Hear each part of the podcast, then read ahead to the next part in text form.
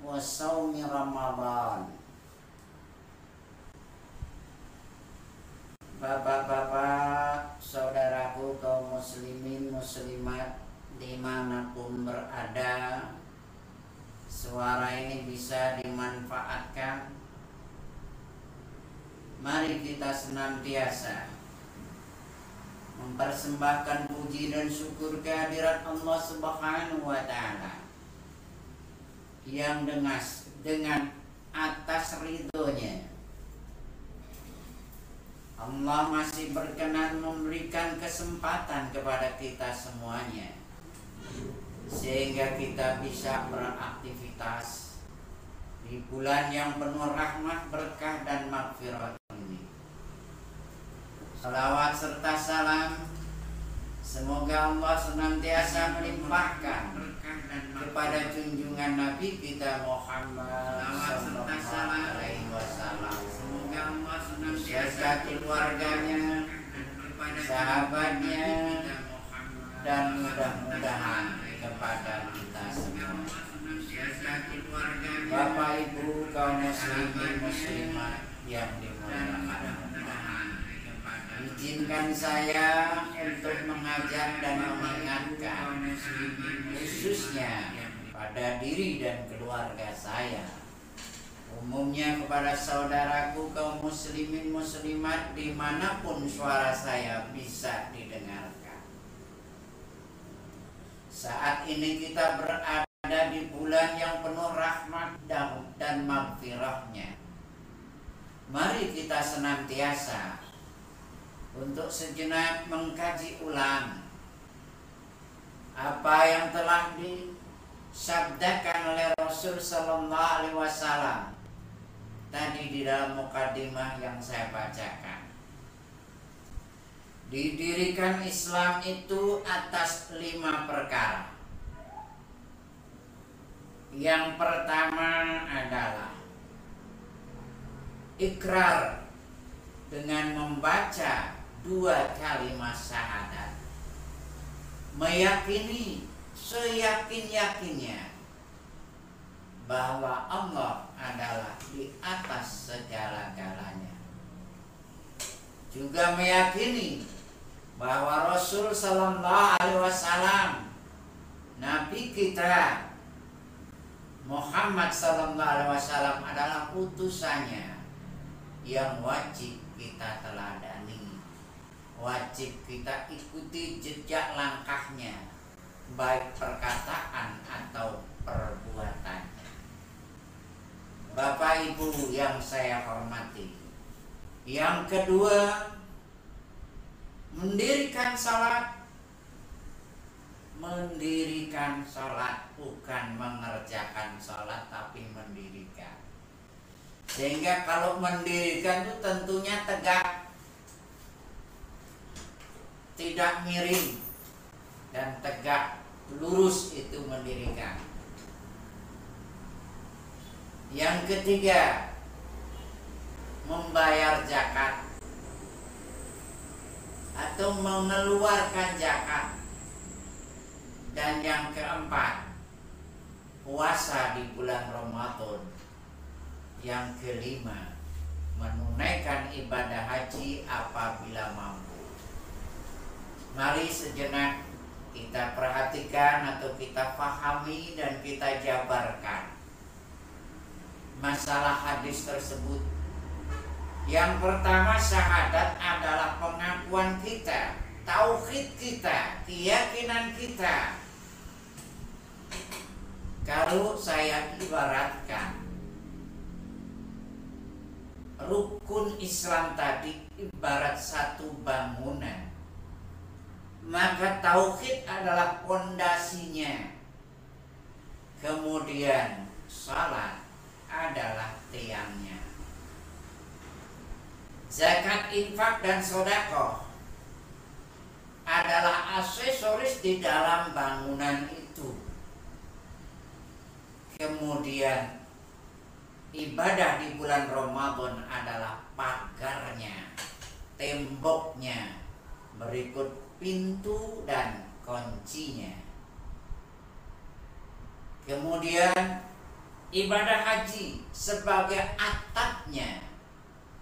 Atap yang sempurna yang tidak harus diganti-ganti sekian tahunnya. Maka atap itu adalah atap beton.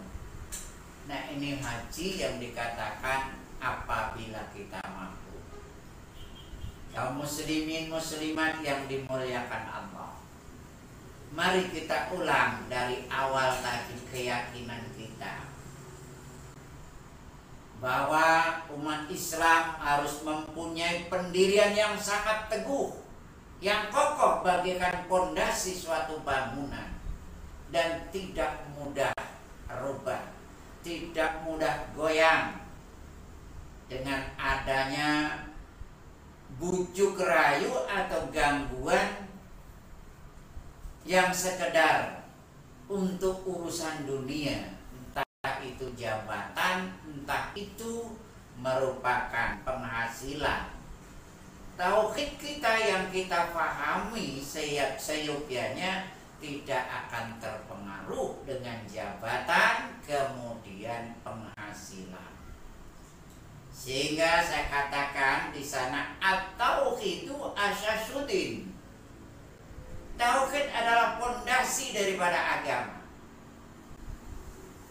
Kalau pondasinya kuat, insya Allah bangunan kita akan kuat. Kalau keislaman kita mempunyai tauhid yang kuat, maka tidak akan goyang dalam menghadapi ujian atau cobaan di mana pun dan bagaimanapun keberadaan ujian itu. Kaum muslimin yang dimuliakan Allah.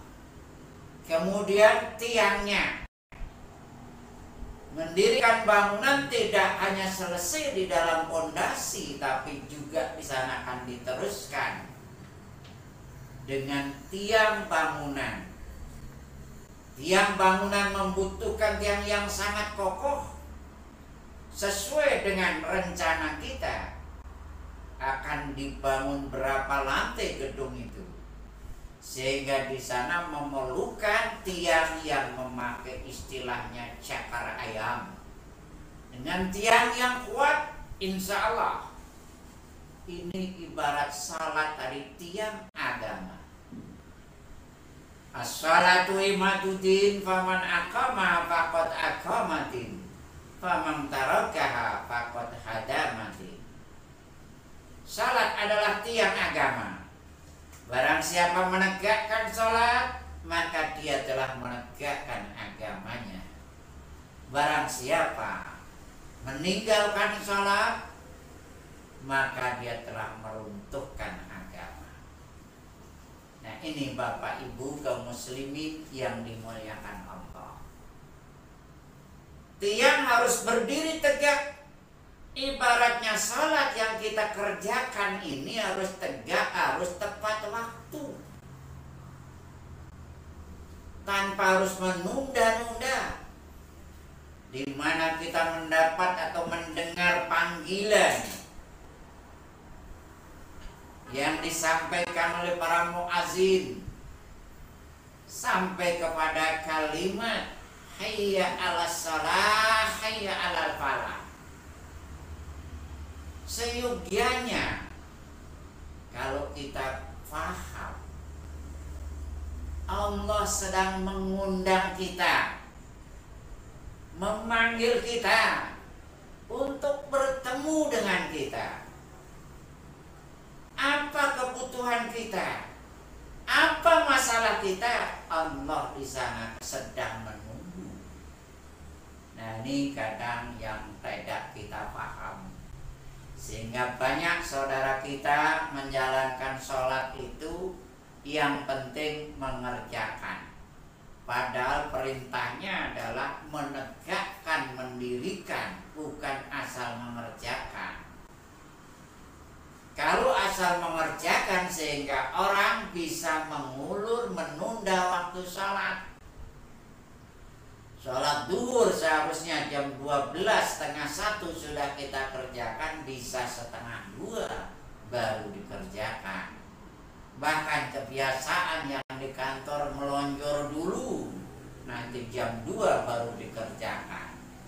Ini tidak sesuai dengan ikrar kita, tidak sesuai dengan ibarat bangunan kita tadi.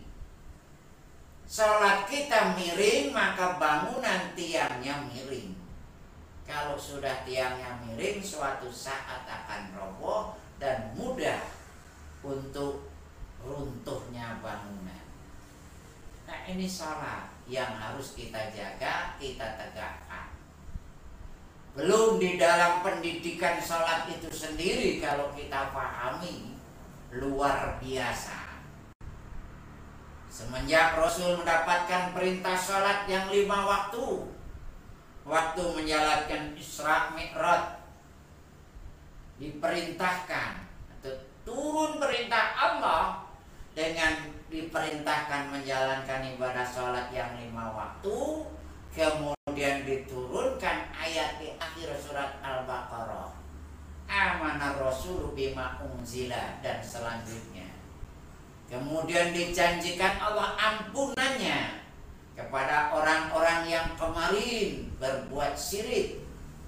Diampuni dosanya dengan meyakini apa yang telah diperintahkan Allah kepada Rasulnya meyakini bahwa Muhammad adalah telah benar-benar diisra mi'rajkan oleh Allah. Nah ini Kemudian kalau kita memahami perintah sholat yang lima waktu tadi, apa yang diawali dalam ibadah sholat? Ternyata di dalam ibadah sholat itu diawali dengan bersuci. Semenjak Isra Mi'rajnya Rasul itu umat Islam sudah diajarin untuk senantiasa bersuci minimal lima kali dalam sehari semalam. Minimal. Bukan waktu masalah covid saja kita harus cuci tangan.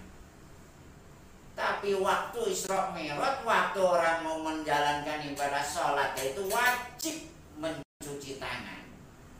Disambung dengan sempurnanya wudhu diawali mencuci tangan. Kaum muslimin muslimat yang dimuliakan Allah. Kalau kita mau memahami juga kenapa kita harus mencuci tangan. Seyogianya kita mau memahami mencuci tangan tidak sekedar mencuci. Namun kita harus pahami tangan kita senantiasa berbuat salah dan dosa yang setiap saat kita bersihkan dari salah dan dosa tadi itu. Dikontrol setiap waktu tangan kita yang telah berbuat dosa dan aniaya. Dapat kita lihat kita dengar saat ini.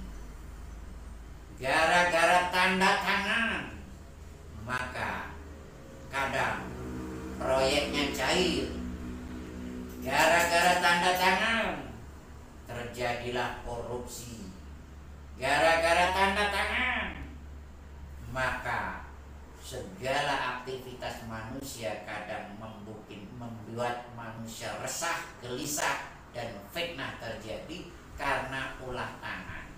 Contohnya apa? Kalau yang lalu mungkin lewat mulut, saat ini lewat tangan.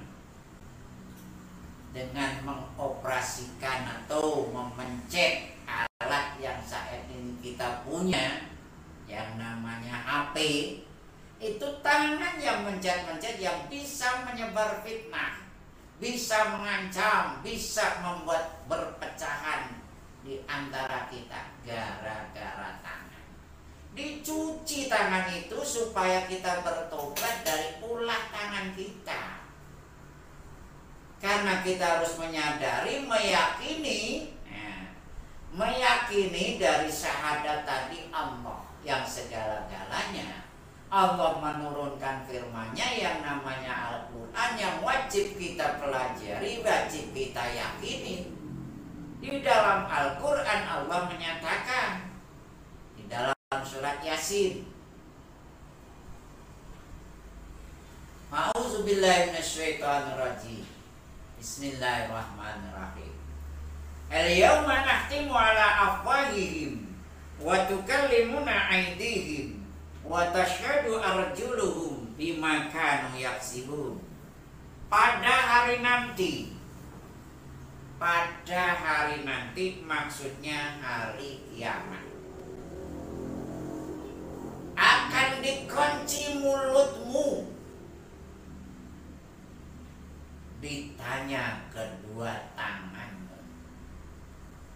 Menjadi saksi kedua kakimu dengan apa yang kamu kerjakan. Seandainya umat Islam yang menjadi pejabat yang diberi amanah saya yakin dia itu hafal dengan ayat ini. Karena tradisi umat Islam itu setiap malam Jumat itu baca Al-Quran itu tradisinya. Cuman kadang nggak dipahami baca membaca kita nggak paham. Nah ini seyogian dipahami kalau kita paham nggak ada yang namanya korupsi nggak ada. Nggak ada yang namanya menggibah nggak ada Gak ada kejahatan yang timbul dari tangan kita Gak ada Kalau kita mau memahami Nah ini berarti yang belum memahami ke sana sehingga timbul perbuatan yang merugikan diri sendiri, merugikan orang lain, bahkan merugikan negara, itu mungkin sahadatnya belum difaham. Kaum muslimin yang dimuliakan Allah. Nah ini memahami masalah sholat aja sangat luas sekali. Satu sholat kita harus tegak. Dua harus berani ikhlas membersihkan tangan kita dari perbuatan dosa. Nah, belum yang lainnya. Contohnya apa? Setelah kita mencuci tangan, maka kita harus mencuci mulut kita berkumur-kumur dengan menyedot air bersamaan masukkan ke dalam hidung kita. Nah ini juga pelajaran bagi kita. Sekaligus menyedot mulut dan itu bersamaan sampai otak kita terasa. Dengan sedotan air tadi kemudian dikeluarkan.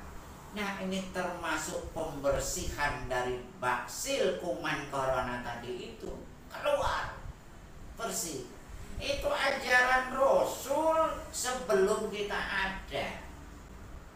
Umat Islam disuruh bersih diri. Apa maksudnya mencuci mulut mulut kita yang sekecil ini? Kalau kita bisa membayangkan sudah berapa ton beras masuk melewati mulut kita kadang nggak terasa halal haram masuk lewat mulut kita. Nah ini sehingga waktunya lah kita sadari di bulan penuh ampunan ini kita bersihkan dari kelakuan tangan yang tidak diridhoi Allah. Kita bersihkan usaha kita jangan yang penting dapat masuk ke mulut kita, ke mulut anak istri kita tidak bisa membedakan mana yang halal, mana yang haram. Nah ini saudaraku mari kita bersama-sama berusaha. Di, di bulan yang penuh ampunan Jangan-jangan nanti kita tidak ada kesempatan di bulan yang akan datang. Ayo kita semua bertobat. Bersihkan tangan kita dari perbuatan yang kotor. Bersihkan mulut kita dari ucapan, dari makanan yang melalui mulut kita dan anak serta istri kita berhati-hatilah dalam usaha. Kadang mulut segini nih membelain kita usaha jungkir balik hanya sekedar memenuhi kebutuhan perut. Dan di bawah perut itu biasanya ke sana kaum muslimin yang dimuliakan Allah itu baru urusan sholat yang sekedar mencuci tangan dan mencuci mulut. Belum yang lainnya kesempurnaan wudhu akan membawa benarnya sholat. Karena kalau wudhunya nggak benar nggak sempurna sholatnya juga tidak benar. Makanya wudhu yang benar itu difahami sambil memikir sambil introspeksi diri kenapa saya harus begini? Coba kita bayangkan kalau umat Islam kentut disuruh wudhu kenapa bukan pantatnya yang dicuci kok tangannya? Nah ini ini jarang sekali kita memahami ke sana. Saudaraku kaum muslimin yang dimuliakan Allah. Nah ini sepintas saya bahasan. Mudah-mudahan nanti ada waktu dan selanjutnya kita setelah syahadat benar-benar kita yakin maka di dalam sholat kita yakin. Antak budallah fa ilam takun taru fa yara. Kalau kita sedang sholat dan ibadah yang lain itu yakin bahwa Allah ya, ada di hadapan kita. Kalau kita tidak melihat sesungguhnya Allah mengawasi kita. Hidup kalau merasa diawasi oleh Allah maka kita akan senantiasa berhati-hati. Nah ini yang harus kita yakinin. Sholat bukan waktu sholat saja kita yakin diawasi Allah. Waktu beraktivitas kita senantiasa itu di bawah pengawasan dua malaikat yang disertai atau diperintahkan oleh Allah. Yakinilah bahwa ma'iya Rabbi wa malakaya. Allah beserta kami dan dua malaikatnya. Malaikat Allah melebihi komputer atau laptop yang kita miliki yang rekamannya luar biasa. Nah ini kaum muslimin muslimat ini masalah sholat sedikit. Selanjutnya saya lanjutkan masalah zakat, infak dan sodako. Itu adalah aksesoris di dalam rumah tangga atau di dalam bangunan. Bangunan yang tidak punya aksesoris nggak ada meja nggak ada kursi nggak ada tempat tidur apalagi nggak ada kamar mandi. Nah ini bangunan yang tidak berguna. Sama dengan kita sudah ikrar syahadat sudah memberikan apa sudah mendirikan sholat nggak mau zakat infak sodako berarti kita tidak benar syahadatnya tidak benar sholatnya. Rumah kita kosong walaupun sudah dipager tapi kita nggak punya apa-apa. Nah ini saya ibaratkan ke sana. Zakat infak sodako. Yang wajib dikeluarkan dan tidak harus menunggu sedikit banyaknya. Kalau kita infak tidak menunggu kaya, tidak menunggu bonus, tapi perintahnya kalau kita dapat rezeki maka sisihkan minimal dua setengah persen. Itu perintah Allah dicontohkan oleh Rasul. Bahkan Allah lebih apa namanya tegas lagi.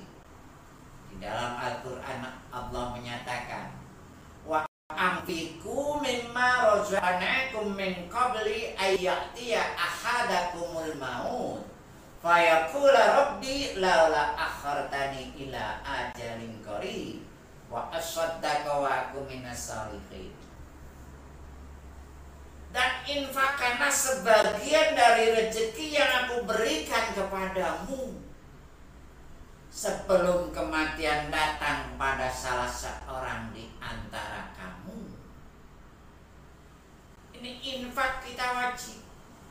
Sebelum kematian datang kepada salah seorang di antara sehingga nanti waktu kita syakaratul maut transaksi antara kita dengan pencabut nyawa. Dengan menyatakan fayaqula rabbi laula akhartani ila ajalin qarib fa asaddaqa wa aku minas salihin. Ya Allah, tangguhkanlah kematianku barang sedikit waktu agar aku bisa bersedekah bisa infak dan aku akan termasuk orang-orang yang soleh. Ini penyesalan kita nanti. Yang pelit waktu hidupnya nanti sakaratul maut susah. Di sana minta dihidupkan lagi, minta dikasih kesempatan lagi supaya bisa infak sedekah. Namun apa jawaban Allah di ayat berikutnya? Wala yu'akhirallahu nafsan idza jaa ajaluha wallahu khabirum bima ta'malun sekali-kali Allah tidak akan memberikan tempo sesaat pun tidak kalau ajal seseorang sudah tiba. Nah ini kaum muslimin muslimat yang dimuliakan Allah. Ayo kita manfaatkan di bulan yang benar-benar kita tunggu-tunggu ini Jangan sampai kita kelewat atau sampai dilewati bulan ini tanpa adanya infak dan sodako. Bahkan Rasul menyatakan, Abdul sodako, sodako fi Ramadan. Sebaik-baiknya sedekah adalah sedekah di bulan Ramadan. Kita manfaatkan. Sehingga wajarlah di setiap masjid, Nah, itu ada yang namanya buka bersama, ada takjil dan segala macam itu bentuk daripada sodako kita. Dan sodako yang kita keluarkan seyukianya kepada sesama muslim itu sodako yang benar sesama muslim supaya sodako kita diterima sodako kita kepada orang yang puasa, orang yang sholat masih banyak membutuhkan. Sodako kepada orang yang suka meminta yang nggak pernah sholat nggak bernilai. Contohnya kalau kita sodako kepada orang atau manusia silver mandinya aja sehari sekali, sholat enggak, nggak perlu itu disodakoin karena nilainya nggak ada. Kalau kemanusiaan boleh, Nah ini saya ambil contoh kalau kita pernah ke Mekah, ke Madinah itu ya. Yang minta-minta itu nggak pernah dikasih. Justru yang menunaikan ibadah haji yang diberikan sodako menggambarkan bahwa umat Islam yang benar yang dikasih sodako, yang suka sholat, yang suka ibadah yang lainnya, yang senang membersihkan dirinya. Bayangkan kalau kita pakai cat silver itu kapan kita sholatnya? Nah ini, ini perlu kita pahami dan saya sudah usul ya atas nama apa penasihat MUI supaya istilahnya Pemda ini bisa mentertibkan. Cilegon itu cermin jalan raya itu muka bagi kota Cilegon di mana lintasan dari Sumatera dari Jakarta melewat kota Cilegon. Bayangkan kalau dia sampai mengatakan Cilegon kota industri banyak duitnya kenapa ya masih banyak orang yang begitu? Na'udzubillah. Nah ini mudah-mudahan ada yang mendengar yang berhak untuk menertibkan itu. Nah ini ini apa harapan kami. Ya kalau memang dia nggak mampu dididik. Masukkan BLK kemudian dikasih modal supaya tidak menjadi apa cermin kota Cilegon Selanjutnya, sedikit lagi waktu kita. Selanjutnya setelah kita membayar zakat itu bagian dari rukun Islam, ya. Ada pondasi, ada tiang, ada pagar, ada isi rumah. Kemudian yang terakhir harus ada atapnya. Ya. Nah, tadi adalah perisai, adalah Ramadan ini. Ramadan adalah perisai, pagar, tameng. Ya. Memagari bangunan itu, membuat tembok bangunan itu, itu adalah puasa di bulan Ramadan. Kemudian aksesoris di bulan Ramadan di sana mungkin sekarang ada CCTV, ada kunci yang benar, ada segalanya. Nah, itu adalah aksesoris di bulan Ramadan. Sehingga di bulan Ramadan kita disuruh berhati-hati untuk menjaga isi rumah itu ada macam-macamnya supaya Ramadan kita bisa diterima di sisi Allah jangan sampai membatalkan pahala Ramadan ada membatalkan puasa ada membatalkan pahala nah itu Rasul menjelaskan Allah tidak butuh puasanya orang yang tidak bisa mengendalikan mulut dan perbuatannya Makanya bulan Ramadan kita jaga mulut kita. Jangan suka candaan yang kelewatan. Kita jangan per, eh, kita jaga perbuatan kita dari tangan kita yang suka kirim WA, kirim SMS. Benar-benar yang mengandung ajakan yang benar. Kirim WA yang benar, mengingatkan dah sahur belum, dah sholat belum. Nah itu baik.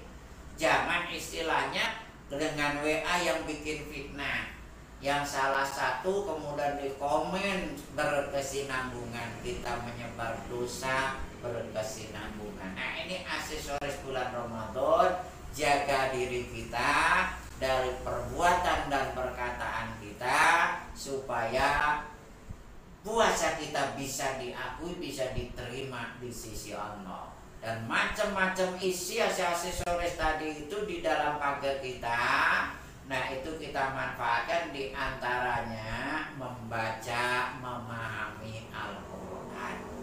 Yang insya Allah dengan Al-Quran nanti proses di hadapan Allah Subhanahu wa taala. Yang terakhir menunaikan ibadah haji apabila kita mampu.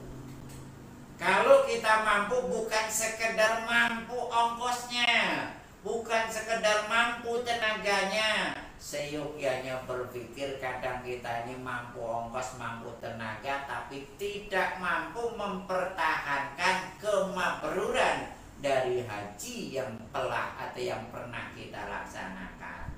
Nah ini, ini yang paling berat. Menjaga kemampuan kita dalam menunaikan yang sudah menunaikan ibadah haji menjaga kemakruran kita. Nah ini tidak jarang orang ibadah haji ya ibadah haji ongkosnya dari ongkos berkat fee tanda tangan proyek yang tidak benar. Kalau benar mah nggak masalah. Nah ini atapnya itu bocor nanti. Kalau kita ongkosnya nggak halal. Ya mungkin campuran semennya campuran apa batu koralnya besinya itu cepat karatan dan cepat bocor. Kalau kita berangkat haji dengan kemampuan yang memaksakan. Nah ini harap kita apa namanya kita ingat ibadah ya ibadah tapi carilah yang berkah yang halal yang diridhoi oleh Allah Subhanahu wa taala sehingga sempurnalah rukun Islam ibaratnya bangunan yang tersusun rapi, pondasinya kuat, tiangnya kuat, atapnya pun kuat di dalam rumah atau bangunan tadi komplit dengan aksesorisnya, aksesorisnya, kemudian di luar rumah ada penjaganya, ada rekamannya. Nah, ini insya Allah di dalam bulan Ramadan kita termasuk menjalankan mengamalkan rukun Islam ini. Mudah-mudahan bisa memaksimalkan ibadah kita di bulan Ramadan ini. Barangkali ada masukan ada peringatan, mungkin juga pertanyaan masih ada waktu beberapa menit, saudaraku silahkan kalau ada.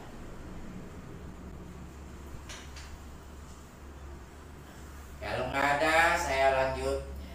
Tadi menyinggung ayat yang insya Allah kita semua sudah hafal, sudah paham perintah untuk menjalankan ibadah saum di bulan Ramadan ini kita harus bisa memahami siapa sih yang diperintah yang diperintah di situ yang dihimbau dengan iya harfunida di situ adalah orang yang beriman.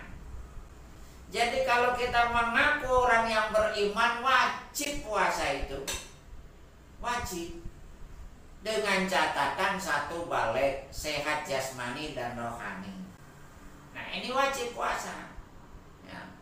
Tapi sehat jasmani rohani nggak mau puasa ngaku beriman itu salah itu bukan orang beriman.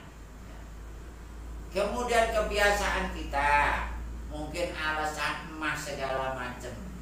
Sebetulnya Rasul memberikan contoh kalau kita punya penyakit emas ada bulan Saban kemarin.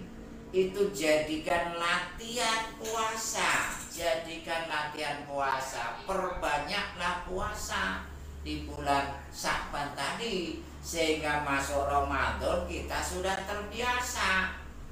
Nah kalau Sa'bannya enggak pernah latihan masuk Ramadan pertama pasti banyak alasan. Banyak yang nggak mampu emahnya kambuh lah segala macam nah, mulus mencret segala macam itu alasannya. Karena kemarin tidak latihan. Nah ini saudaraku, mari kita sama-sama berusaha supaya ibadah Ramadan kita ini diterima, diampuni segala dosa dan kesalahan kita, maka kita harus aktivitas dengan aksesoris di bulan Ramadan. Di antaranya qiyamul lail. Qiyamul lail atau dapat dikatakan sholat malam, sholat terawih, boleh juga sholat tahajud pemerintah sudah menganjur membolehkan untuk mengadak mengadakan setiap masjid sholat tarawih dengan syarat protokol kesehatan dipenuhi. Kalau ada kultum tidak harus lama-lama. Nah ini sudah dianjurkan. Insya Allah yakinilah kalau kita sudah masuk masjid kan kita diawali sholat itu apa yang kita baca? Inna sholati wa nusuki wa mahyaya wa mamati lillahi rabbil alamin. Jangan sampai kita sholat ya berendengan kita ragu. Wah jangan-jangan kiri kanan saya nih lagi covid. Nah ini ragu. Udah pasrah kepada Allah Sesungguhnya sholatku, ibadahku, hidupku, matiku hanya karena Allah Laksanakan ibadah dengan penuh semangat dan keyakinan tapi kalau merasa batuk, pilek, bersin yang nggak usah ke masjid. Itu namanya fitnah ya. Nanti membuat kiri kanan kita menambah nggak khusyuk. Merasa batuk, pilek, bersin, jangan ke masjid, sholat di rumah. Nah, itu harapan saya ya. Jangan sampai karena dibebaskan kemudian batuk memaksakan diri. Jangan membuat teman kita kiri kanan kita nggak khusus sholatnya gara-gara kita batuk. Nah ini di dalam menjalankan kiam Ramadan atau sholat taraweh justru itu juga bagian dari anjuran Rasul mangkama Ramadanan imanan waktu saban lahu mata qaddama min Barang siapa yang berdiri salat malam di bulan Ramadan maka Allah akan ampuni segala dosa dan kesalahannya. Puasa, sholat wajib jangan tinggalkan, usahakan kita bisa sholat malam, baik berjamaah di masjid atau di rumah. Jangan kita lalaikan, jangan kita tinggalkan. Belum tentu Ramadan yang akan datang kita ke ada kesempatan. Nah ini. Kemudian membaca Al-Quran. Ya minimal dalam satu bulan itu satu apa namanya 30 juz minimal sekali hatam itu usahakan. Kapan saja ada waktu. Sekarang HP kita kan punya HP Bisa dibawa ke mana-mana. Ada waktu senggang kita buka Kita baca. Dan tidak harus teriak-teriak Mungkin baca kita asal kita apa Bisa saja Jangan harus pamer ya karena ibadah ria itu tidak diterima di sisi Allah. Nah, jangan lupa sedekah, sholat malam, baca Quran, kendalikan mulut kita, kendalikan tangan kita. Yang paling berat adalah kendalikan nafsu atau hawa nafsu. Hawa nafsu tidak harus dibunuh tapi dikendalikan. Manusia memang disertai dengan nafsu sehingga manusia itu tidak mungkin tidak berbuat salah. Semua manusia pasti berbuat salah. Allah nyatakan dalam surat Usub ayat 53 ke 54 itu. Allah menyatakan auzubillahi wa ma ubari'un nafsi na nafsa la amaratun bisu ila ma rahima rabbi. Inna Rabbi ghafur rahim. Kalau kita yang baca itu artinya aku tidak mungkin tidak berbuat salah. Karena nafsu cenderung untuk mengajak berbuat salah kecuali nafsu yang dirahmati oleh Allah. Nah, ini terutama suami dengan istri, istri dengan suami. Yuk saling membukakan pintu maaf ya terutama maaf di bulan suci ini khususnya kadang kita nggak merasa berbuat salah pada suami suami pada istri karena kita disiapa diberi sifat ego tadi itu malu minta maaf mumpung bulan ampunan ini yuk saling memaafkan itu ciri orang yang bertakwa dan puasa ini supaya kita menjadi orang yang takwa kalau kita baca atau kita pahami di surat Ali Imran ayat 133 dan 134, Allah menyatakan di sana. A'udzubillahi minasyaitonirrajim. Bismillahirrahmanirrahim. Wasari'u ila magfiratin min rabbikum wa jannati arduha samawati wal ard uiddat lil muttaqin. Alladzina yunfikuna fis sarai wal dharai wal kazimin al ghaidha wal afina 'anil nas wallahu yuhibbul muhsinin. Bersegeralah dengan ampunan Allah saat nih sewaktunya nih untuk minta ampun kepada Allah, minta maaf pada suami dan istri atau tetangga atau teman-teman kita yang surganya seluas bumi dan langit disediakan bagi orang yang takwa. Nah, ciri pertama takwa tadi mau bertobat. Nah, nanti jatahnya surga. Kemudian syarat berikutnya alladzina yunfikuna fis yaitu orang yang senantiasa menginfakkan sebagian dari rezekinya baik di waktu sempit atau di waktu lapang. Rezeki sedikit ya infaklah sedikit. Rezeki banyak infaknya banyak. Di situ. Kemudian mampu menahan marah waktunya bulan puasa ini. Ya kita tahan marah kita tapi jangan balas dendam nanti lebaran lah. Di, apa di lampiasan jangan ya. Sudah selesai nahan marah jangan sampai nanti ada balas dendam Maafkan segala kesalahan saudara kita, tetangga kita, teman kita. Kemudian kalau ada ujian dan cobaan bagi diri bersabar. Jangan emosi, jangan temperamen. Yang terakhir syarat orang yang pertama adalah mau dan mampu memaafkan kesalahan orang lain. Sehingga Islam itu mempunyai ajaran yang indah, tidak punya ajaran balas dendam, nggak ada. Saling sakit menyakiti nggak ada. Di situ yang ada saling memaafkan dan saling mendoakan. Semoga yang saya sampaikan bermanfaat untuk diri saya keluarga saya juga untuk semua yang bisa mendengarkan menyimak dari apa yang saya sampaikan ini kekurangan kelebihan itu dari diri saya kemudian kebenaran datangnya dari Allah. Mohon dibukakan pintu maaf yang saya ikhlas-ikhlasnya mungkin yang saya sampaikan kurang memuaskan mungkin juga ada kesalahan. Nasrul minallah wa fathun qarib wa basyiril mu'minin billahi taufiq wal hidayah. Wassalamualaikum warahmatullahi wabarakatuh